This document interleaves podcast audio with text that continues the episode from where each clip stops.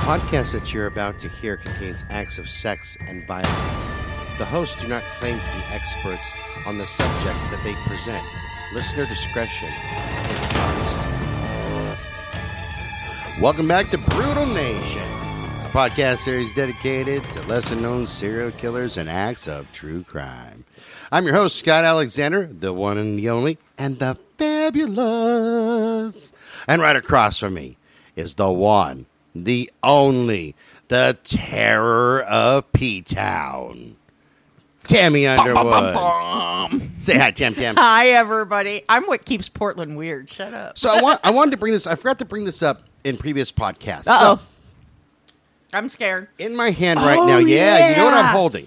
I do. I want to read it, read it, because I read it through the fucking picture you sent, but And currently, we're not going to post this online. no.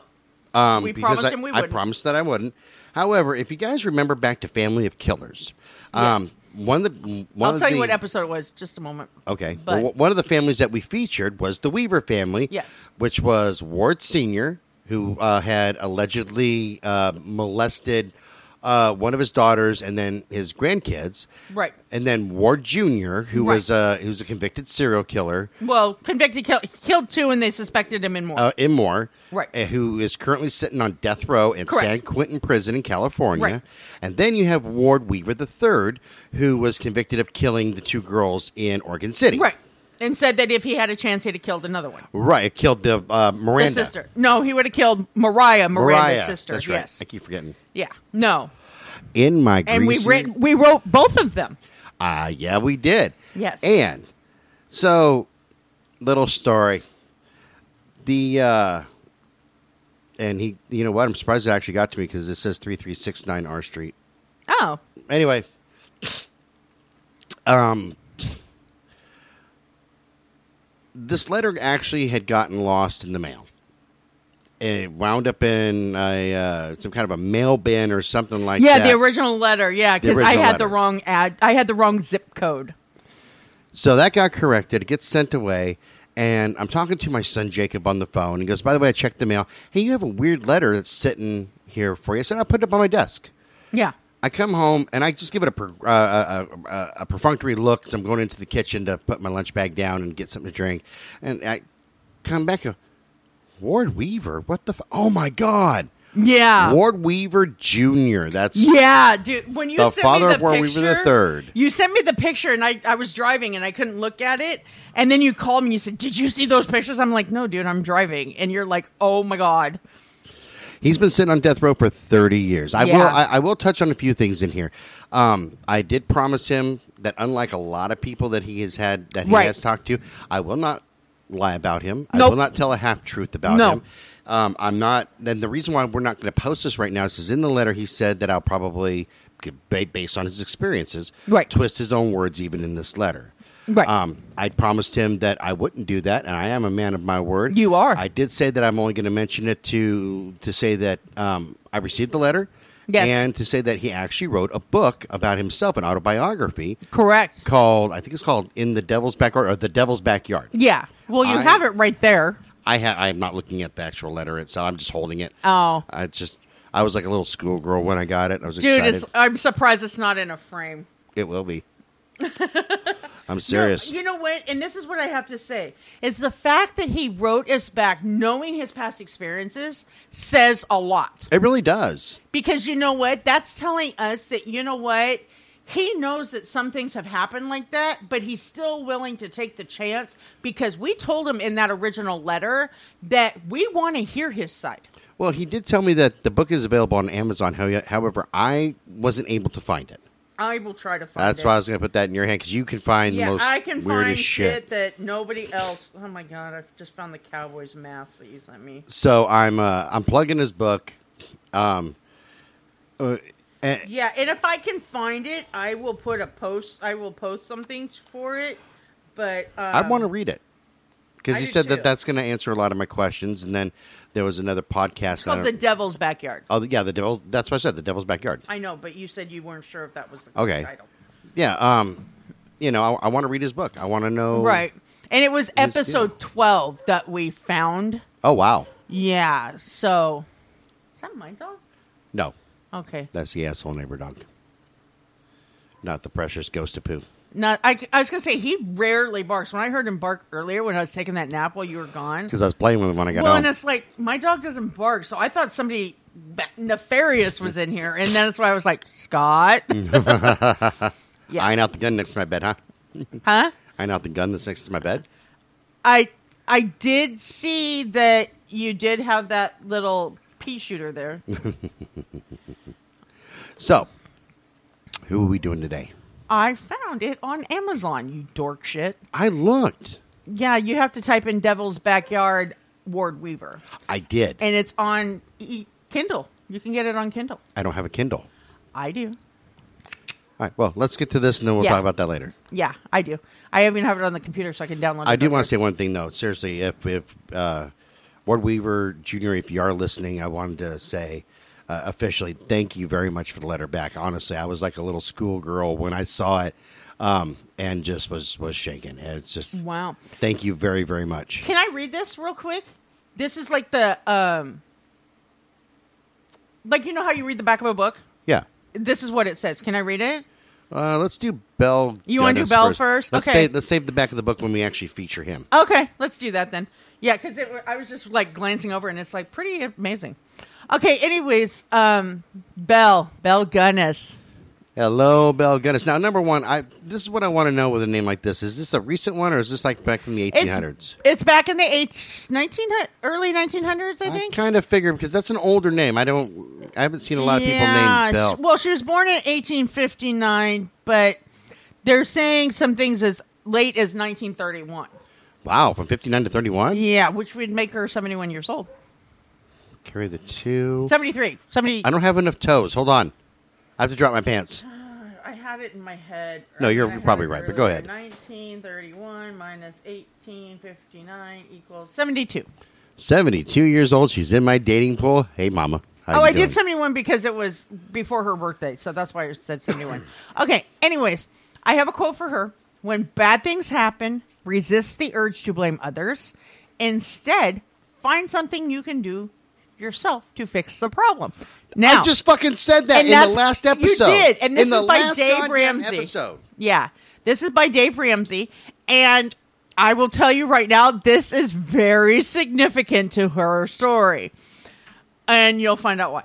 But this chick is like right up your fucking alley, Scott.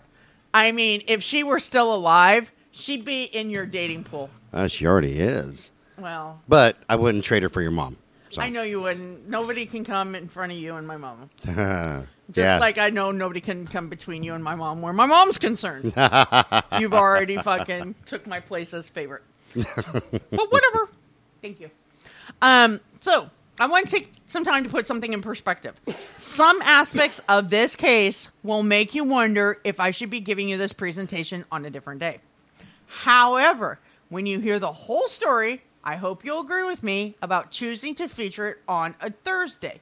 As I present the following information to you, you may notice many coincidences regarding Belle's life.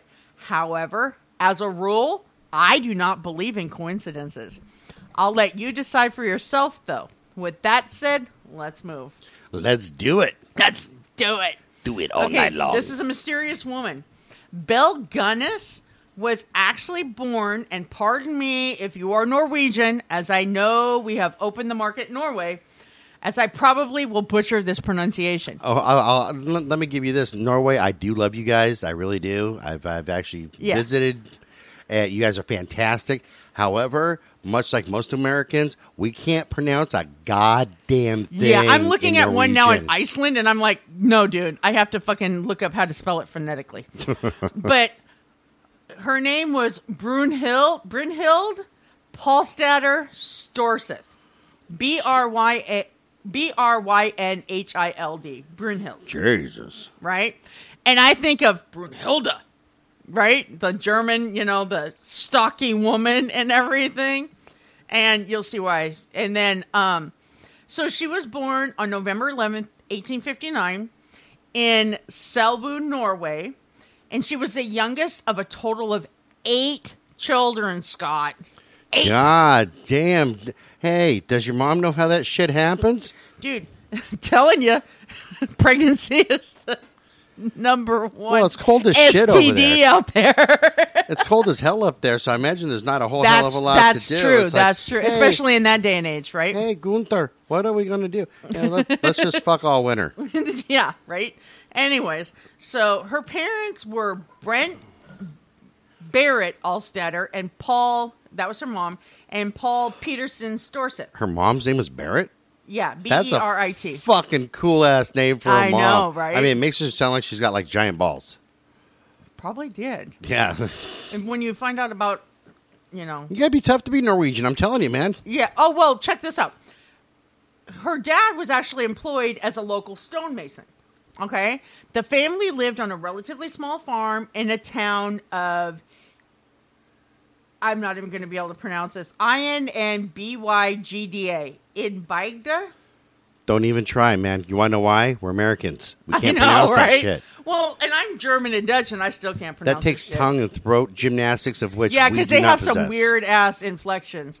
Okay, since she weighed well over 200 pounds and stood at five feet nine inches tall, it's understandable that people considered her a physically strong woman, a powerful woman indeed. She's already scared the shit out of me. I can't well- ever wear these pants again. She fits the name Brunhild. That that is true. You know. When you think the name Brunhild, you think of, of her. Yeah. Yeah, because I mean, I know that being German, when you think of Brunhilde, you think of this big, stocky woman who will whoop your ass. Right. I would have been more surprised if you would have said, and she was like five foot tall and ninety five pounds. I'd be like, um, no, that's not right. You That change, that's change not your fucking right. name not there, right sweetheart. at all. Okay, so rumor has it, and this is just rumor, she became pregnant when she was approximately 18 years old.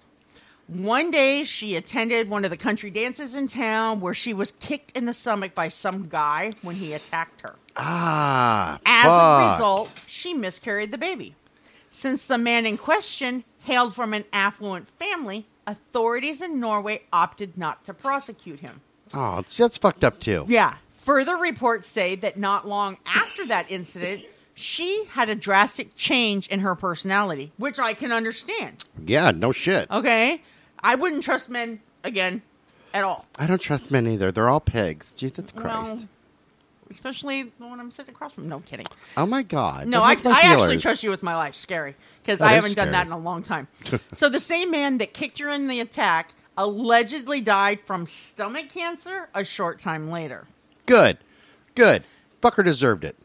Yeah, well, if this story is true, you'll question that. Okay, anyways, she embarks on a new adventure. For the next several years, well, four to be precise, she worked on a farm for a wealthy family as a servant. One of her sisters immigrated to America during that time, and she wound up following her sister's example in 1881.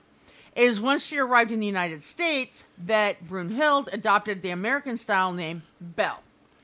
After arriving and processing through Ellis Island, she traveled to Chicago, where she acquired a job working as a servant, and she would remain at this job for a few years. Oh, okay. Okay. But she's not a Belle. She's definitely a Brunhild being that. she young. is definitely a Brunhild. Damn, man, you need to wa- you need to change out a motor. You just have her grab it. Right. Well, by 1883, Belle would marry a guy by the name of Mads Albert Sorensen, also from Chicago. Within two years, they opened an unsuccessful candy store that coincidentally burned to the ground along with their house. The cause of the fire remains a mystery to this day. And what doesn't remain a mystery is that they would be able to collect on the insurance they use, and they use that to buy a new house. Oh, okay. Okay. The couple would have a total of four children that they named Carolyn, Axel, Myrtle, and Lucy. Myrtle I was just thinking, Myrtle the turtle. and Axel. Um, Was he singing "Welcome to the Jungle"? It's A X E L, not A X L. Nah, okay. close enough. Sadly, where do we go now? that meme you said showed me. Sadly, while they were yet infants, Carolyn and Axel died from what they say was acute colitis. Coincidentally, Hold when- on. What is colitis? Um, I'll tell you in a sec. When one considers the symptoms of acute colitis, nausea, fever, diarrhea, and lower abdominal pain, it's basically where you have an infl- inflammation in your colon area. because Okay. itis is an inflammation. Yeah, I knew itis Yeah. was. I just didn't know what the other. So yeah, was. acute is like painful. kind of, painful. yeah. Okay. Okay. No, I'm Yeah. thinking. One might also think that the infants might have died from poisoning because of the same symptoms. That's fucked up. bum, bum, bum. We're back to killing kids, man. Well, I'll move on. You'll can, understand. Can, can we do one where okay, there's no but fucking kids those were the killed? only two. Well, that they talk about really in depth. So, regardless of how they died, Belle and her husband still collected their life insurance payout for each of them. Okay, now. When the United States Census in Chicago was published in, on June 13, 1900, Belle's family was counted, and it recorded her as the mother of four children with only two still living, Myrtle and Lucy, and it also recorded an adopted 10 year old girl named Morgan Couch. However, Morgan Couch changed her name at some point since she was later known as Jenny Olson. All right? Still respectable names, man. Those are actually really pretty names. Yeah, they on. are. They Very are. pretty. Yeah, I like those. Um, so Albert passed away on July 30th, 1900. On From the very- poisoning? Huh? From poisoning, Um, hang on. colitis. on the very same day that the two life insurance policies that were drawn on him that were purchased for him happened to overlap. Okay? The funny thing, or maybe not so funny thing, depending on how you look at it, about his death, is the doctor that saw him immediately following the death surmised that he had died from strychnine poisoning. Strychnine. However, Belle consult- consulted their family doctor, who verified that Albert was consistently being treated for an enlarged heart. Therefore, he surmised Albert's cause of death was, in fact, heart failure. You know, there's a saying, and we've all heard it. Nobody knows the day that we die, but I'm pretty sure Albert was like, "I have a good idea." It'll be the day my, especially if they were collecting in on insurance policies already. Yeah, exactly. I You kinda, know? I kind of have a hunch that uh, yeah, it'll is the be day. the day that my insurance policies overlap, so she gets a double indemnity. Yeah. Well, check this out. Um. Okay, her in-laws tried to demand the authorities launch an inquiry into his death, as they felt she had poisoned him to collect the insurance payout. Their demands fell on deaf ears, and Belle was able to cash in on the $8,500 life insurance, which by today's standards would That's amount to money. approximately $276, 276,253 and some change. That's, that's a that's a chunk of change That's for a lot chunk of people. change. Yeah, for a life insurance policy, yeah. yeah, She used this money to purchase a farm near LaPorte, Indiana. Tragedy, or perhaps luck, followed her there when the boat and carriage house located on the property burned to the ground shortly after she purchased it. hold on. I just found another paw print. I'm going to put that here in my notebook. Okay, Yeah. continue. Well, I couldn't find any reports stating she collected an insurance payout as a result of these. However, I wouldn't be shocked if she did. Yeah, that, that, that's pretty safe to assume that there was insurance for that accidental fire. Yeah. Yeah. Well, when she prepared to leave Chicago to move to LaPorte, she reacquainted herself with a guy, a gentleman who in, who also had immigrated from Norway, named Peter Gunness. Coincidentally, he was also a recent widower. Okay? So Peter was a butcher by trade, and he and Belle married in LaPorte on, get this, April 1st, 1902. Oh, Okay. he's got an April Fool's joke coming up on him if he gets life insurance. Yeah, well, check this out. Within a week, his infant daughter, who was alone with Belle in their house, um, she passed away. And, you know, Peter ended up meeting his maker when he met with that same reef with what some referred to as a tragic accident. When she was questioned, Belle said that a heavy sausage grinding machine sitting on a high shelf fell while he was in the kitchen, and when it did, it accidentally struck him in the head. However, the coroner who was called to examine the body for the death certificate, some reports allege that he took one look at the body and muttered under his breath, This is a case of murder. It's a case of murder. And coincidentally, while in school, one of her very own children confided to a classmate that her mother hit Peter over the head with a cleaver, and that was how he had died. As a result of these two statements, the authorities launched an investigation into his death. However, she convinced them not to file charges. Within a year, Peter's older daughter, Swanhild, moved to Wisconsin to live with her br- father's brother, Uncle Gust. And coincidentally, she would later have the distinction of being the only child known to live with Belle to survive. Jesus Christ, man. Yeah. I got a lot of paw prints going on in this book. I know. So keep going. There's going. a lot of coincidences, huh? Yeah. Hmm.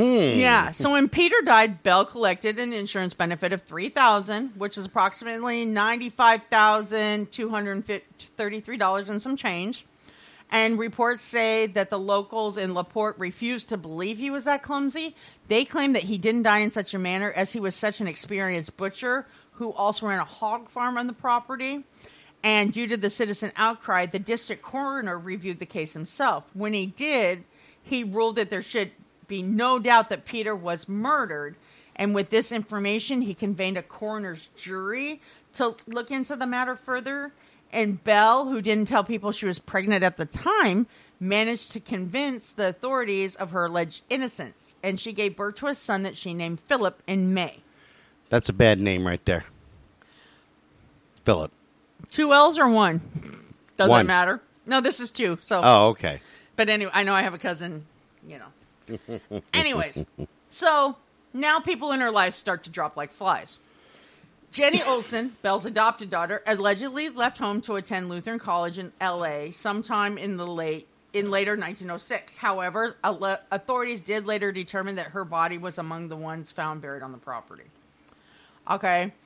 She also hired a guy by the name of Ray Lamphere sometime in 1907. He was brought on to help with the chores, but rumors quickly spread around town about their relationship being more than professional. Secret lovers. Yeah. Well, and it was a buzz due to Ray getting drunk and bragging about having intimate relations with her on more than one occasion. That's more than a whole my beer statement right That there. is right Gather there. round, boys. Yeah, so when I people took her to the rodeo. Yeah. When people heard him say these things, they were shocked because they only viewed her as a woman of great stature who enjoyed wearing men's clothes while she butchered hogs.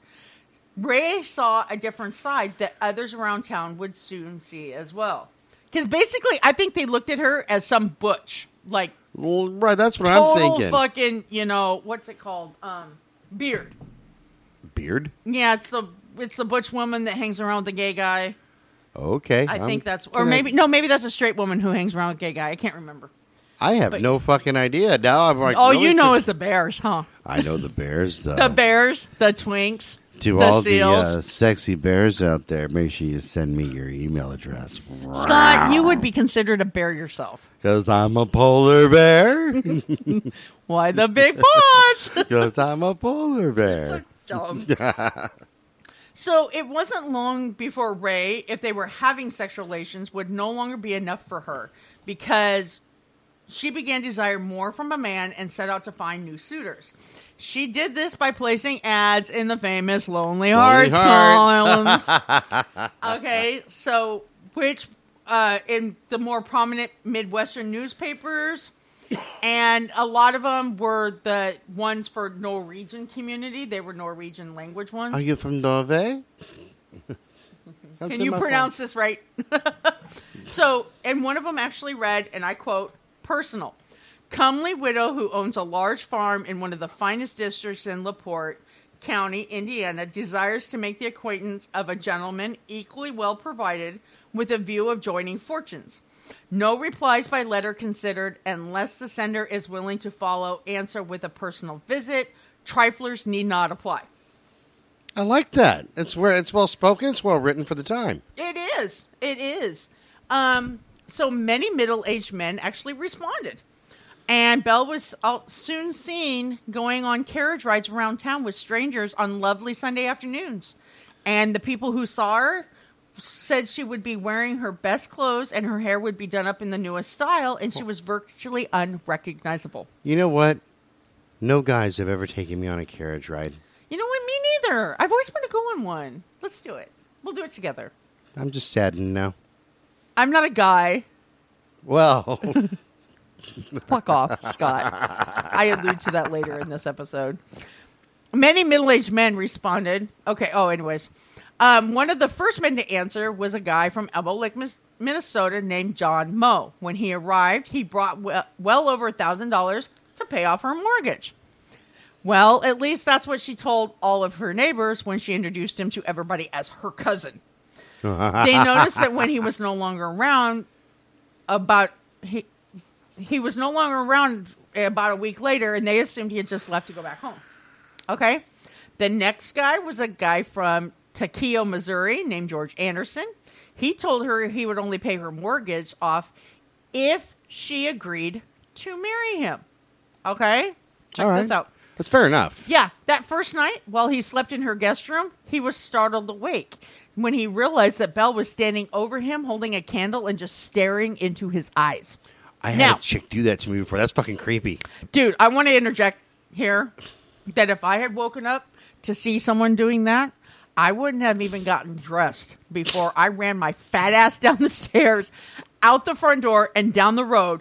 Hell, I wouldn't have even bothered to look over my shoulders to see if I was being followed. Neighbors would have been running too because they would know if the fat chick was running, there was danger behind her. That's my line. I'm just saying. I know. I, I was like, I had to say it because it's like, you know what? Fuck this shit. No, that's happened to me. Um, I, I actually drew down on one of my ex girlfriends because I've always slept with a gun next to my bed because I'm paranoid. Um, and you know, I got the spidey senses, and I'm dead out, and so- something's not right. And I kind of opened up one eye, and all I saw was a figure standing right there. And the first thing I did was I grabbed my 45 that was next to my bed, and I just drew. I was ready to shoot until I heard, "Oh, Scott, it's me," and I won't say her name, but it's me. I'm like, what the fuck? You? Well, I crawled into your window. Get the hell out of my house. Yeah, that, that's fucking creepy. That's why. No, Oh, no, no. okay. Dude, That he, she, yeah. The, we, we we had some silent communication there, and it's not who she thinks. no, not at all.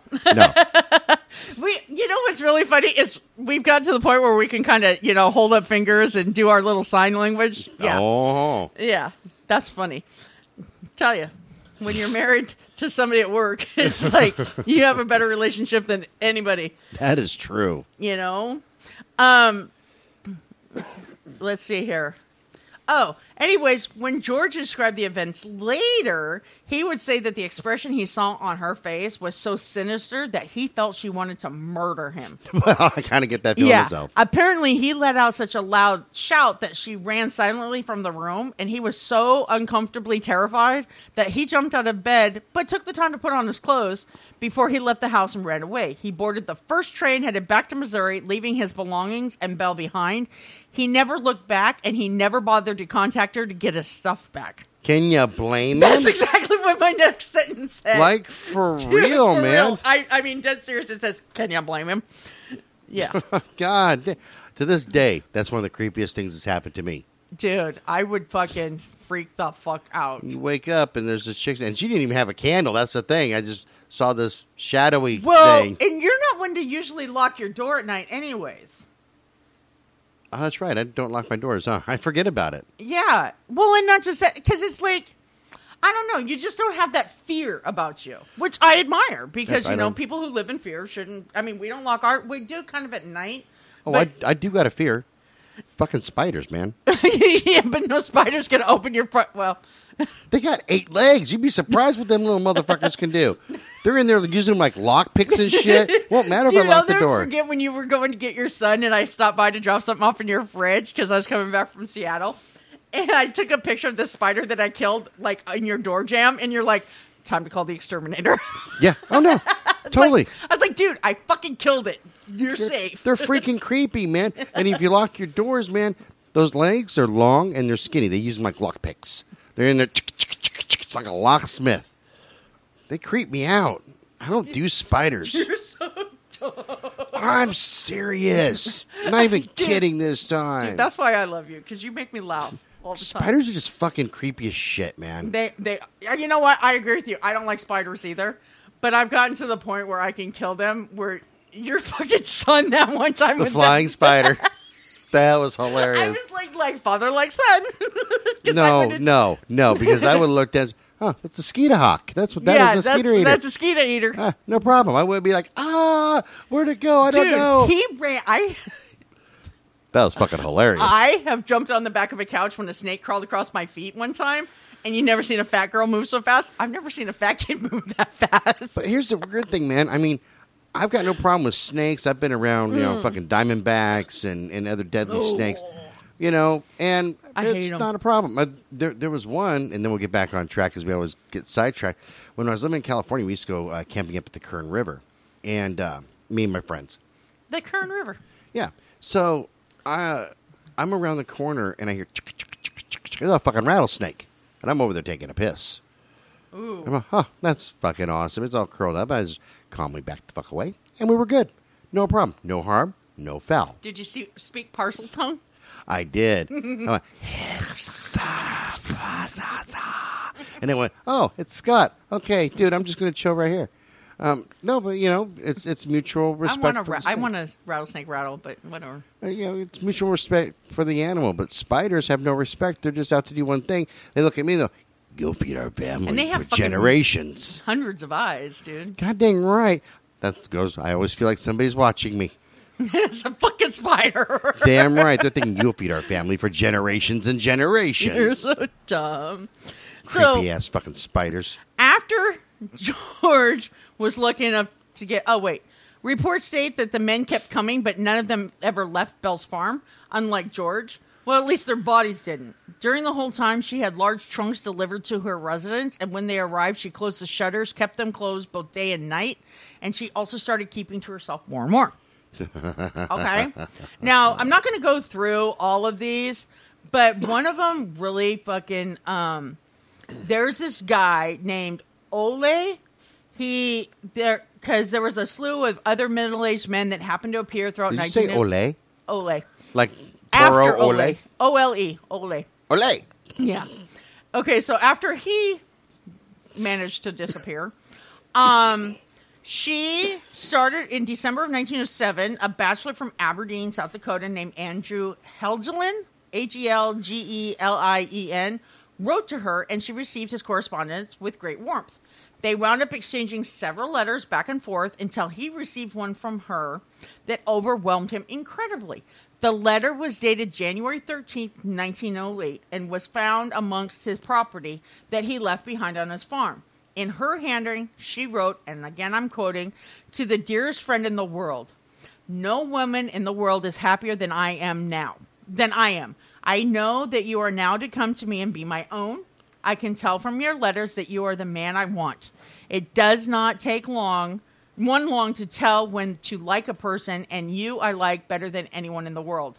I anyone in the world I know. Think how we will enjoy each other's company. You, the sweetest man in the whole world. We will be alone with each other. Can you conceive anything nicer? I think of you constantly when I hear your name mentioned, and this is when one of the dear children speaks of you. Oh, I hear myself humming it, or I hear myself humming it with the words of an old love song. It is beautiful music to my ears. My heart beats in wild rapture for you. My Andrew, I love you. Come prepared to stay forever. I know the song she's singing. What song is that? He's got life insurance. He's got life insurance. He's got life insurance. He's got life insurance. That's what she's singing. Yeah. Because I kind of see a big pattern I'm here. going to interject something here. I don't know how others felt back in that era because despite, despite my son's claims, I was not alive in the early 1900s. You weren't? No, your claims too, apparently. God dang, However, Bullfrog I would like to think that people back then weren't that fucking dumb. You'd be Granted, surprised. I know this guy was. However, they had only been writing back and forth for at least a month. Here's the thing. Can, can I tell you why? Can I tell you why? There's something that's been very consistent throughout all of history. Uh huh. Men chase vagina. See, So you have a chick who's sitting there going, but I love you so much and you're just a wonderful man. And you're like, I am going to go and tap that. And he probably doesn't know yet that she's like built like a gorilla. and that could be a little scary. It would scare me. built like a Sasquatch. No, she sounds like she's more stout than you. Eh, Like kinda, yeah. seriously, just I I got her in my head, and I see somebody who like fucking chews tobacco and scratches her crotch. He goes, You know, Yeah, I wrestle hogs, you know, type of a thing. Right, You right. know, um, but that that's the whole thing, you know. He's like, I think I found love, and if she loves me, then we can be making sweet love all the time. Because even though people were more proper back then, guess what? Guys still chase the pussy. I was going to say because you know they were writing for only at least a month, if not less. Okay, and I sit here. If somebody wrote those words to me, I would respond with, "Who dis new farm?" Because again, I'm just saying, dude. If you're professing your love after just a couple letters without even meeting somebody, that's like weird. Well, nowadays, and I get this on my Instagram a lot, is I'll have new followers. And I'll mm. get occasionally the letter going, "Hey, sexy, how are you?" And then, like within like every, I don't even know you. Like, go away. The, but you know, I think that you and I could blah blah blah, and like I love you. Like, you're a scam. That's what the fuck you are. Yeah. you're a fucking scam. Go the hell away. Yeah. you're, you're no different than the record the recorded messages I get. Oh, this is a Social Security Administration. Well, and did you bullshit. have one threaten to tell your wife oh or that was whatever? awesome. Yeah, And you weren't even fucking married. I didn't even, you know, and here's the thing, like, I thought that maybe I knew her. That's the only reason I even accepted it. I'm like, okay, no, okay, she looks normal. I, so do I know you? And then we're talking back and forth, and then she's like, you got to send me so much money, or I'm going to tell your wife. She's, I, I know things about you. Oh, really? What do you know? I know that you're married. Okay, that's all I said. And I know your wife is at home cooking you dinner. Yeah, no, no problem. All right, I'm going to call your wife. Okay, go ahead and call her. You're not afraid of me calling your wife? No, you obviously know her. Give her a buzz. And I'm not married. I'm not married. You know, I let Yeah. her go on. Then she called me every name in the books, but I love you. I'm like, eh, whatever. Yeah, dude, no. Yeah, it's, it's, go the fuck no. away. No. No. I don't. I know we were sitting. I think we were sitting on the couch one time shortly after we met. And my dog was here, and I look, and you were playing on your phone, and I was doing something on my phone, and I looked at my dog and said, "I love you." And you're like, "Uh, what?" Like, I go, "I me." was not talking to you, dude." yeah. No. No. So yeah, essentially, that's what. Even if I was in, in the 1900s, I would consider it just no different than, you know, the t- the the modern version of Instagram. Yeah. No. You know, uh, two or three letters in, you're, you're the man of my dreams. I'm like, you're a fucking psychopath. Yeah. But, you know, the best sex usually comes from the crazy bitches. Yeah, yeah. Well, he fucking wasn't intelligent at all because he received that letter and rushed to be with her later that same month. He took with him his entire savings, which he had taken from his local bank in the form of a check for twenty nine hundred dollars. Oh. And with a, within a future days of his arrival, he and Belle went to her bank in Laporte and deposited the funds. That's a given. Yeah.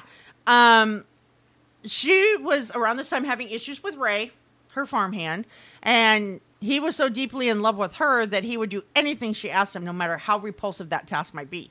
He was also quite jealous of all the men that came in to the farm to court her. Up until that point, he'd endured the attentive strangers. That was, he endured the majority of them. When Belle introduced him to Andrew as her future husband, he made such a scene that she fired him on February 3rd with, of 1908. Within days of her firing him, Andrew wasn't seen anymore, and Belle went to her bank where she made another deposit, this one in the amount of $1,200. okay? When she fired Ray, Ray, she went down to the LaPorte County Courthouse to tell them that it appeared that as if he wasn't in a good state of mind and she felt he was a danger to the public. She convinced them to hold a sanity hearing. However, after hearing all the evidence, the court declared that he was perfectly sane and they released him. A few short days later, she returned to tell the sheriff that Ray had come to her farm and they argued while he was there. And she reportedly went on to say that she felt he was a threat to her as well as her family. As a result of these claims, the sheriff went and arrested Ray for trespassing. okay? Even though she had him arrested, Ray would go back to Belle's farm time and time again. Each time he would show up, she would just drive him away. It's reported that on one occasion, after she sent him away from the farm, he told a neighbor, This Andrew guy won't bother me no more. We fixed him for keeps. he said we. Yeah. Okay. That's a that's a plural. I got that. Yeah. Um but Andrew's Andrew's brother A- Asle or Asley A S L E felt the matter was anything but over. So when Andrew didn't return home, he was quite disturbed. He wrote Belle to inquire where his brother was, and she responded with a letter telling him that Andrew wasn't even at her place and perhaps he had gone to Norway to visit family. Back to Norway. Yeah. He wrote her another letter telling her that he didn't believe his brother would visit family in Norway, and he thought that Andrew was still somewhere in Laporte or the surrounding area. That's when Belle was either brave or stupid, but she wrote him a letter stating that he was free to come out and search for his brother, and if he did come out there, she would even help with the search. However, if she did help, he would have to pay her for her efforts. Actually, that's kind of a smart move. Really? No, no, no. Think about it. Think, think about the psychology behind it. Oh yeah. Why If would she she- help me if she had anything to do with it? Yeah, and plus, you know, hey, you're going to pay me for my efforts. If you're going to come out here and waste my time, Right. Right. you better fucking pay for it. That that would tell me, you know what? I don't want to have to pay for this shit. Um, she's probably telling the truth. Yeah. Well. That's what I would think. But I'm not, you know, I'm not saying I'm a super genius or anything either. So there you No, go. that's not what you said earlier off the air. Whatever. no, I said big penis. Oh, my bad. My hearing's going apparently in my old age since I'm from 1900. Um, after she sent the letter off, she went to see a local lawyer named M.E. Leiter, L E I T E R. She told him that she was scared for her life as well as the life of her children. She told him that Ray had threatened her by saying he would kill her before he burned her down her house. She was there to put together a will in the event he followed through on his threats, and in her completed will, she left their entire estate to her children, which doesn't make sense to me. Because if you threatened the life of her and her children, then why would she leave everything to her children thinking that they were going to die too? Yeah, I'm kind of confused. I wasn't Yeah. going to say anything, but I figured I'm going to let you run this dog and pony show. Yeah, well, despite telling the attorney that she was afraid for her life, she never went to the authorities to tell them about Ray's alleged threats against her. Okay? So, in February 1908, she hires a guy by the name of Joe Maxon to be her new farmhand. Within a couple of months, he woke up to what he thought was her cooking breakfast on the morning of April 28, 1908. He quickly realized that what he thought was breakfast was a smell of smoke filling his room on the house's second floor. Okay? When he opened the door to the hallway, he was greeted by a wall of flames. He What's sh- cooking? Oh, it's me. yeah, he shouted for Belle and her children, but didn't get any response from anybody. He quickly shut the door and jumped from the second story window wearing only his underwear, and he barely escaped the flames that were closing in around him. He quickly ran to town for help. However, by the time help arrived at the farm, it was too late. The house was already engulfed in flames. When it died down, authorities discovered four bodies inside. One was the corpse of a headless woman, and the other three were those of children. By then, the rumor mill had been busy, and the sheriff had heard about the threats Ray had supposedly made. When he arrived at the farm, he took one look around the scene before him and concluded that the fire did not start by accident. What he saw before him was, in fact, the result of arson. Thus, the bodies were considered murder. He promptly sent two of his deputies into the remains of the house to sift through the debris looking for the head of the corpse. He then sent two more deputies to arrest Ray. Once Ray was arrested and brought in, A Wested? arrested. Elmer Fudd over there? Shut up! I'm Are you looking for Wascally Wabbits? Uh, uh, uh, Yeah, uh, uh. fuck off. I'd say my T slipped, but they didn't. So he was arrested and brought in, and he adamantly denied any involvement with the fire. He claimed he was nowhere near the farm when it caught on fire. However, a local boy came forward claiming he had witnessed Ray running from the farm shortly before it was ablaze. The sheriff quickly arrested Ray for murder with the boy's statement, no matter how loudly he declared his innocence. Okay? In the beginning, authorities thought that they had discovered the bodies of Belle and her three children 11 year old Myrtle, 9 year old Lucy, 5 year old Philip. However, from the beginning, some questioned the validity of whether the corpse was that of Belle. The woman found in the debris was estimated to be only 5 feet 3 inches tall, weighing approximately 125 pounds. So the size of one of Belle's lights. Okay. Yeah. Yeah. Not to mention, several of Belle's neighbors and friends who saw the corpse said that it most definitely did not look as if it were her body. That's when the town dentist came and stated that if anybody could locate any dental work from the corpse, he would be able to identify whether or not indeed was Belle. The authorities sifted through the debris in search of anything, any dental work, and they could lo- and they located some bridge work. Upon showing it to the dentist, he verified it was a piece that worked on for Belle herself. Okay. Like a plate. Okay. Yeah, that's what I've kind of figured. Yeah. With this seeming identification, the coroner at the time concluded the same that with some sort of certainty that Belle Gunness had perished in the fire along with her three children. While the investigation was in full swing, Andrew's brother arrived from South Dakota and told the sheriff that he felt Belle had murdered his brother. He explained how Andrew had come in contact with her, with her contact with her via a newspaper in the area. She had placed looking for a husband, how she had promised love and marriage. However, her immediate needs would be approximately $1,000 to pay off the mortgage. She's got a lot of mortgages. No kidding, man. Now, how Andrew was so determined to make the woman his wife that he withdrew his savings before leaving and ne- never being seen again. Uh, the brother became even more sure of his brother's demise when he went to the farm and witnessed the men sifting through the debris in search of missing head, and instead they found a multitude of other items, which included eight men's watches as well as a wide variety of teeth and bones. All of the bones and teeth were indeed human. He joined in the search and quickly came upon what was commonly referred to as a rubbish hole behind the pig pen. And he called for the men to dig there. And almost as soon as they started digging, they located four more bodies that had been dismembered before they were neatly wrapped in oilcloth. And one of them was his brother. Ooh, ouch. Yeah. Shortly after that, Joe Maxon told the authorities some more vital information before the night of the fire. He said the Belle had him haul dirt using a wheelbarrow over to a large fenced in area near where the pigs were fed. And he informed them that several spots had been covered by soil, but they were like had depressions Oh, okay. and she said they contained garbage and she wanted the ground to be level. So he went on to fill each one with more dirt. In addition to the information that he provided, they had several area farmers come forward and say there were some nights that they were going past the farm and they witnessed her digging around in the pig pen with a shovel. Okay? I'm on it. Yeah. So then they identified these bodies that they found. They found one, two, three, four, five, six, seven that they could identify. Seven, seven bodies. Ah, ah, ah, ah. But there's ah. more. Ones that they thought were victims, but they could never be proven that those were actually them.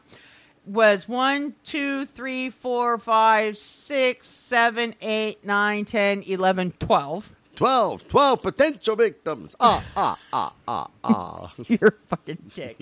and then unnamed victims may have included one, two, three, four, five. okay. You're done, dude. Five, to- five unnamed victims. Ah, said you were done. Due to the, you know, you're like my son. When I say you you need to stop, I'm don't do it a again. You'll do it Street one moment, more man. time. You are having a Sesame Street, which goes to show you are a big fucking kid. Due to the lack of proper tools to dig up the remains on the farm, many could not be identified, nor is the precise number of deceased known. However, 14 of her victims and several teeth, bones, watches, and other property were identified. Authorities and experts estimate there to be a total of 40 victims in all. Okay. Damn, she's busy. Yeah. So, anyways, Ray, of course, was arrested for the murder and arson, and he pled innocent to everything. His defense would focus on the body found in the debris not belonging to Belle. His attorney brought forth evidence that the bridge work discovered quite possibly was planted there. You know, because it's removable. Yeah, yeah, thank. Okay, this evidence proved somewhat helpful as Ray was acquitted of murder but found guilty of arson. Okay. Damn, leave Ray alone, Well, fuckers. November 26, 1908, he was sentenced to serve between 2 to 21 years in the Indiana State Prison located in Michigan City. He would only do a little over 1 year as he died of TB on December 30th, 1909. Aw, dude. I know. Sorry, Ray. So, a few short weeks after he passed away, a minister came to the authorities stating he had a last confession from Ray that he heard shortly before the man died. And in this confession, Ray laid out in detail Belle's crimes. He also swore the woman was still very much alive. In this same confession, he stated adamantly that he was not the one to murder anybody, but he did help her bury a great many of her victims. When the victim arrived at the farm, she would make him most comfortable by charming him with a large meal. Once he was good and settled, she would spike his coffee with a drug of some sort before she hit him over the head with a meat cleaver. There were other times she would wait until they were in bed sleeping before going into the room and chloroform them while they slept, which is what I'm sure she tried to do to George. Yeah, but George was smart. He done woke Jo- up and said, I'm George gone. had that ESP before Scotty was alive. That's right. You had the ESP. Good Yeah. job, Hoss. Although you are a year and a half older than me, so you're probably from back then too. I'm older than dirt. I feel that way sometimes. so this powerful 48-year-old brute of a woman would carry her victim to her basement where she proceeded to dismember them, wrap them before Ray would help her bury them in the pig pen. If she didn't bury them, she would dump them into a scalding vat designed to scald pigs, then cover the remains in lime. The worst of it would be when she was so tired she didn't have enough energy to bury the body. She would chop them up into pieces, and on those da- on those days, and then serve them to her pigs for dinner. That makes sense. Which I've heard is the best way to get rid of Yeah. a body because pigs will eat anything, yeah, like anything. they can. I think they can devour a whole human body in under an hour or some shit. That's what I've heard from watching Silence of the Lambs. Tell me, Tammy, are the lambs still screaming? Dude, don't butcher my fucking favorite movies. I, you know, when it comes to fucking horror or you know psychological thrillers, those are my fucking go-tos. I loved all of them, man. Me too, including Hannibal Rising oh yeah, they, they, Yeah. they were all exceptionally well done. and the TV show. yeah, wish they'd come up with more episodes of that Me shit. too, dude. Breaks my fucking heart. I mi- I love those. I love that whole genre right there. So, anyways, um, Ray gave even more inf- information to explain the mystery of the headless corpse. He said that accord- according to him, she lured a woman from Chicago in the guise of hiring to be a housekeeper. The woman arrived a mere few days before the fire, yet she arrived just in time to be drugged and murdered. After she was good and dead, she was decapitated and her head was weighed down before it was tossed in a local swamp. And Belle then took the headless corpse down into the basement, clothed the body in one of her dresses, took out her bridge, and placed it beside the body, ensuring that it would be identified as her. Once that chore was complete, she proceeded to chloroform and smother each of her children before she carried them one by one down to the basement to place them beside the unknown corpse. She did all of this before she lit fire to the house and fled into obscurity. She told Ray that he was to wait for her at a predetermined location down the road. However, she never arrived for their meet. She instead traversed through open fields before she simply disappeared in the woods, never to be seen again. I'm imagining that she drew her money in at the bank. Yeah. The most shocking aspect of Ray's confession was when he told how Belle had become quite a wealthy woman over the past few years. He estimated she had killed approximately 42 men in total and taken anywhere from a 1,000 to 32,000 from each of them. He figured by the time she made her exit, she had more than $250,000 on her person, which was quite the fortune then and now. As today, that would equal approximately $7,418,559 and some change, which is quite a bit. Yeah, that's a little chunk of change going on there. I mean, not for you, but for everybody else. no, for me right now, that's, that's still a chunk of change even I for was me. kidding, you know that. I always make fun of you. And when the authorities checked the status of her accounts, they noticed that a minute amount remained in one of her many savings accounts, but all the other funds were utterly depleted. This information suggests that she pulled off the greatest hoax in serial killer history up until that point when she figured out a way to skirt the law. and she killed her own three fucking kids.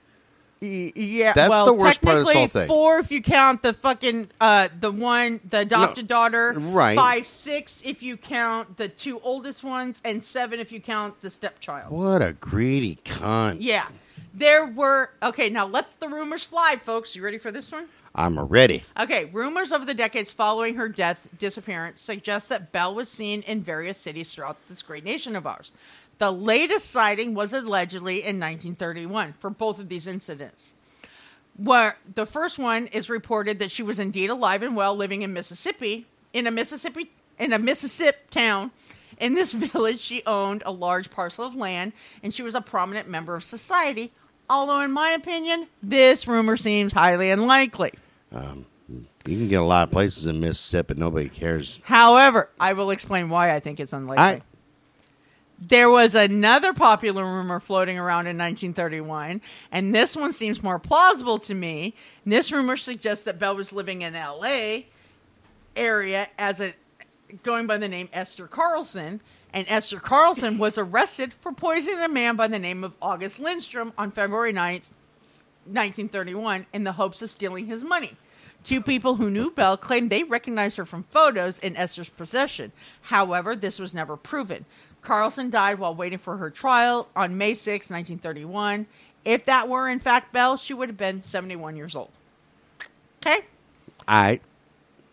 when the remains of the headless corpse were found and it was believed to be that of Belle, they were buried next to Mads Sorensen, her first husband, at Forest Home Cemetery located in Forest Park, Illinois.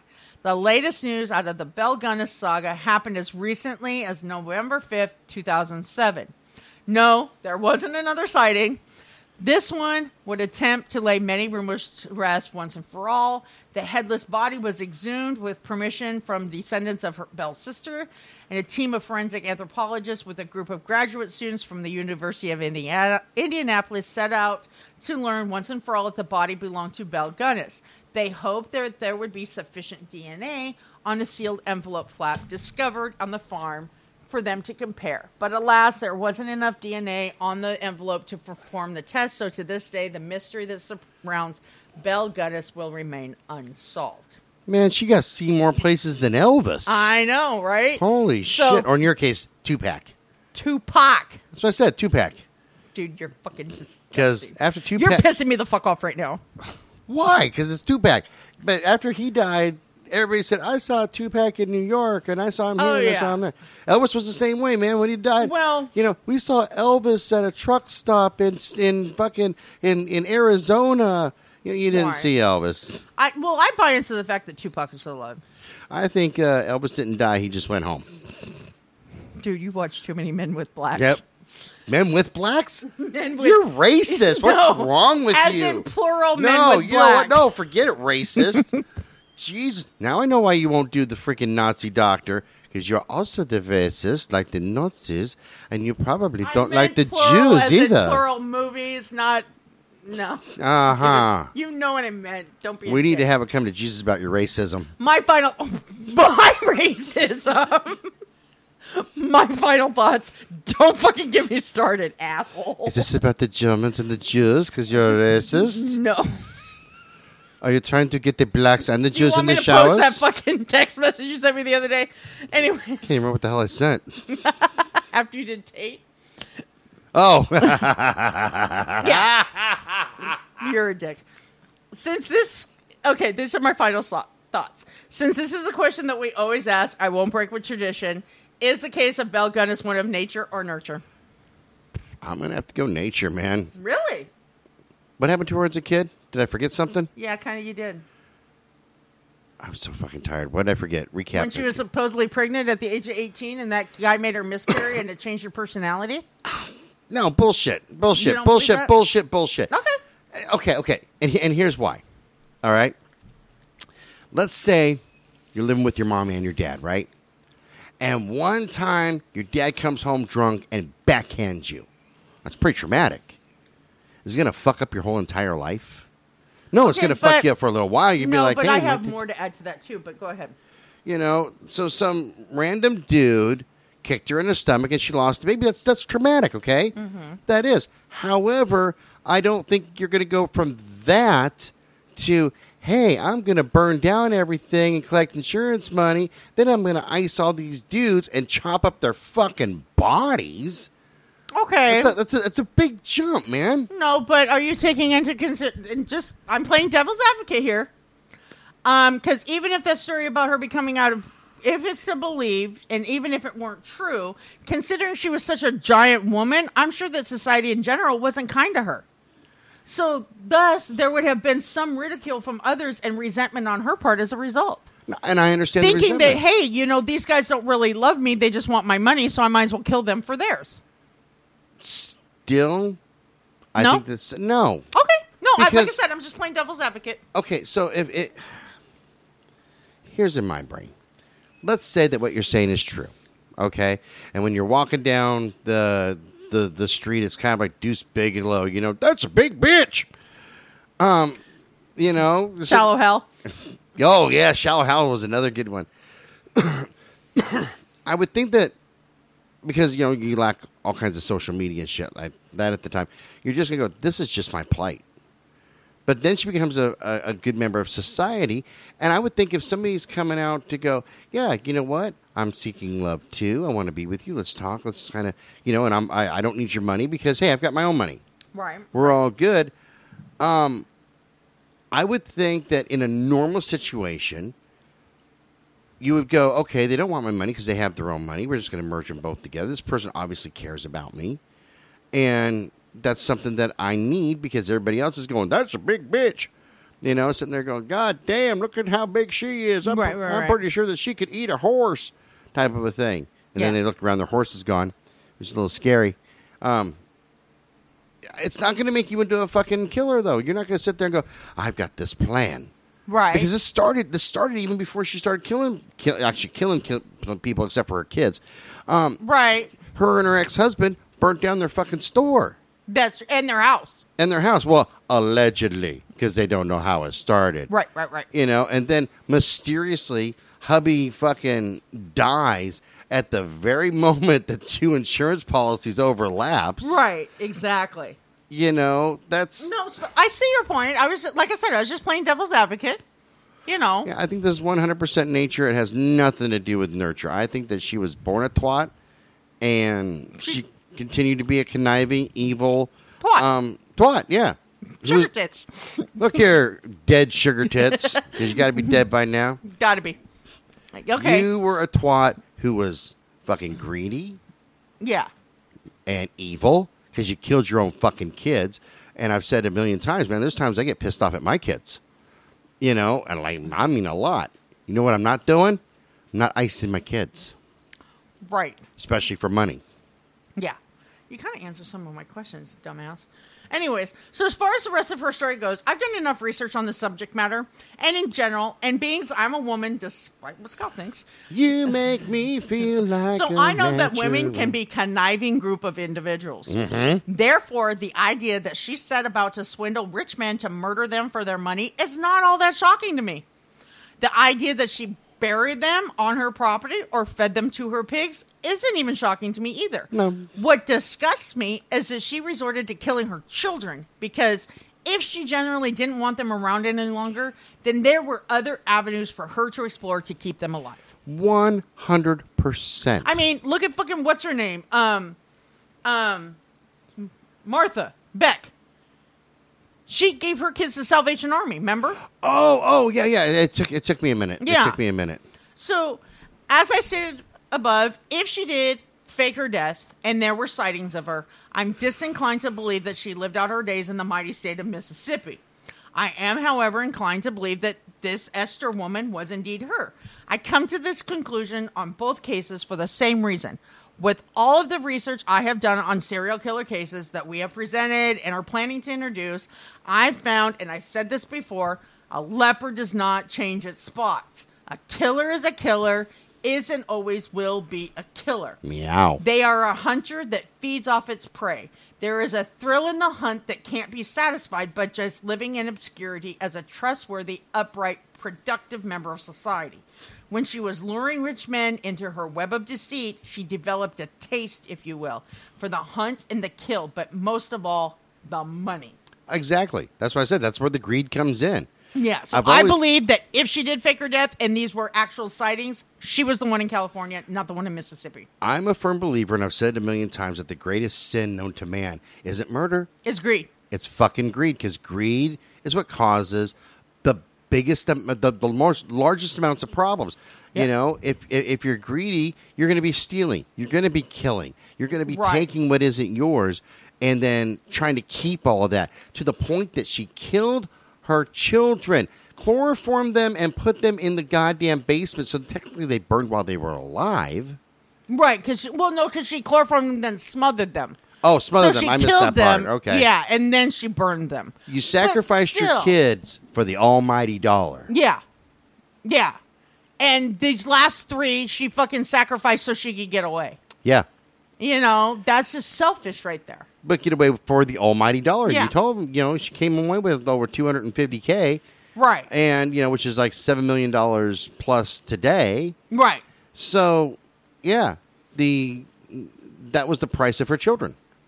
Exactly. And an innocent woman who showed up just to be a housekeeper. Yeah. Looking for work, looking to support herself. Yeah, and all these the right innocent men that were just looking to find a mate. Right. You know, a couple of them left their fucking wives to go meet with her when you read through the descriptions. Gee, many Christmas. Yeah. So I do have some questions for you, but since you answered the one about do you believe she and her first husband started the fire, that one was fucking answered. You're welcome. Do you think she po- poisoned her first two kids and her husband to collect the insurance benefits? You answered yeah. that one. Yes, I do. What about when it comes to her second husband? Do you feel that his death was an accident, as she claimed, or was it murder, like others claimed? That's that was a murder. Yeah. I bet you he had life insurance too. That's pretty consistent. Yeah. Okay, now, when it comes to her hired hand, Ray, Do you think she perhaps encourages feelings for her to get him to do the terrible things he did to help her dispose of her victims? Yes, and let me tell you why. It goes back to what I said. Men chase pussy. Okay, Yes. and I know that sounds crass and crude for But all of our true. female uh, listeners. The I could have put it more eloquently, but it's that's the bottom line of it. So think about it this way, guys. She's putting out, right? He's getting himself a little some Occasionally, yes, yeah. you know, getting a little bit of loving going on. Maybe she bats those big old fucking brutish eyes at him, you know, while she's like, I don't know, tossing pigs and cows or lifting houses. Hair or- hugging him, tossing him around the bedroom and shit. Right, but maybe that's his deal. Maybe that's his like it's his fetish before they knew there were fetishes. You know, I want a woman who looks like a big old bar, and I want her to toss me around like I'm a rag doll. Yeehaw. Um, you know, uh, but bottom line is, I'm pretty sure that that she lured him in by appealing to sexual need Yep. and desire, which you described her, and I'm just shivering, going, dude, masturbate. Trust me, it's I was just gonna say, dude, you're into the bigger, stockier women. that woman just sounds like god dang. She just sounds scary. Um. But um, and that, and maybe she, you know, with promises of a little bit of cash, Right, right. you know, because she's got some dough Well, going even if she and- just promised to keep giving him some sweet, sweet Brunhilde loving, he's gonna do whatever she wants. Yeah, exactly. He's, he's in love with her at that point. right, lure, you know, you're, you're appealing to sexual needs mean, and emotional needs. Yeah, I was gonna say you have said it yourself. When you were married to your second wife, you'd have done anything for her. Uh, yeah, I would have honestly, I would have done anything in the world for Amanda. I would have, Yeah. I would have moved. earth so I mean, so that explains it right there. That when you truly love somebody, you'll do anything for them. yeah, no, very true. I mean, you did say that you probably wouldn't have helped her hide bodies, but whatever, dude. Maybe, maybe not. Did I say Depend- that about her? Well, yeah, because you were saying you were saying it in one episode. I just heard it the other day. Oh, okay. Yeah, that. Well, you said if she was out killing for noble causes, you know, like the child molester down the road. But if she just killed somebody because she wanted their sweater, then no. Yeah, then I'd be like, no. But yeah, if she came home and said, hey, look, um, I killed two chimos and they're in our garage, I'd be like, okay, get the sawzall. the sawzall Yeah. and the lime. Let's go. Let's let, let, us get Yeah. this done. Time's a wasted, man. I just I, I want to Yeah. be able to take a shower and get dinner and go to bed. Yeah. You know, You know, I got a show tomorrow. Fucking yeah. let's, let's Call the boys. supper. I'm not going to practice tonight, but Yeah, boys, know. I can't make it to the studio tonight, but I'll be at the show tomorrow. I'm uh, I'm busy being a butcher. Yeah. So this is just a random question. Do you think it's coincidence she owned and operated a pig farm? That I think it is probably. You think so? Yeah, I don't. I, I don't think they realized how quick. Like nobody was doing research on how Oh, that's fast true a back pig then, can yeah. dissolve. You know, can go through a body. I think that she knew that pigs eat anything, and then, and she's like, "Hey, man, uh, fucking free pig food here," and his name's Bob. yeah. Okay, now finally, and this question is a two-parter. Do you a think she faked her own death, and so which sighting do you believe could generally have been her? If we buy into the idea that at least one of them was.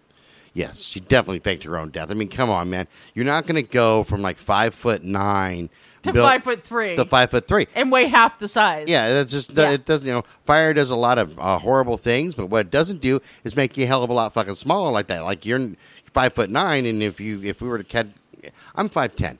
If this place were to catch on fire right now and I was to burn to death, guess what? My fat ass would still be five foot ten. Yeah, your skeleton would still be five foot ten. Yeah, it would still be five foot ten. Yeah. and a half Yeah. because I used to be six foot and I shrank. No, it's true. No, I believe you, Yeah, but- when I when I fucked up my back, I shrank Yeah. an inch and a half, which Yeah. sucks. But um, Yeah, yeah, because not I'm gonna, about five. I'm five foot eight now, and not five foot eight and a half. So yeah, you're and you're not going to become like kind of a little bit petite either. They're going to look at me and they're going to go, Dude. hmm, "That's a fat ass right there." Petite means short, by the way, but whatever. I thought it meant small. No, it Oh. short. Really? Yeah, Okay, you're not going to become small then. yeah, What the fuck? I don't care. Um, yeah. You're not to be. You're not going to become dainty all of a sudden. I'm already dainty. Fabulous. As for I can I can honestly go either way. They found the pictures with the Esther chick, so that lends credibility to that. And the fact that she killed for money. Right. So that all lines up. But at the same time, she could have been hiding in Mississippi, and I'll tell you why. Because when you're down south, you're in you're back in the woods of Mississippi, Alabama, That's true. You Alright. could kill and get away with it. Nobody would know. huh? or even uh, Louisiana and Georgia and all that. Um, I love you right now. you know, uh, if you're in the backwoods, uh, sometimes it's just don't ask, don't tell. People disappear and nobody cares. because they get lost in the woods. Damn it! Yep, some people done get lost up in them woods, and uh, they leave all their stuff behind. You know, and it's a weird thing. I heard that happens a lot to things like child molesters. You know, I've heard that same thing, which makes me want to move down south. But whatever. Different No. kind of law, Yeah, they, they got they got their own laws down south. because I believe that we should be publicly hanging child molesters. So Yeah, I know you do. me. I know you know what, and I tend to agree with you on that one. No, but um, yeah, no, it's crazy. But yeah, that's all I have for her.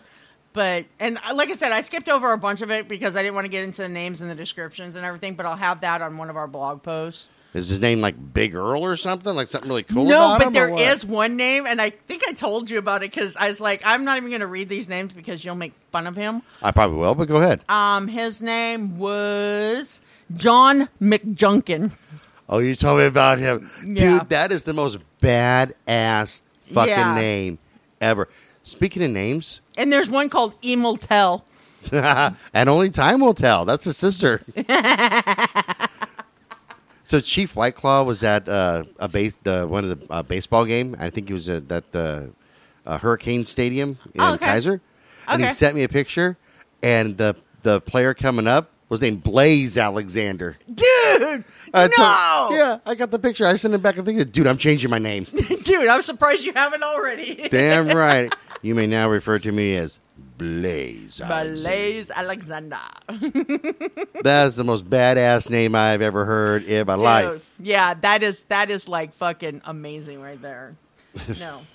No, and it's like I've always said something about changing my name because my name is so fucking country.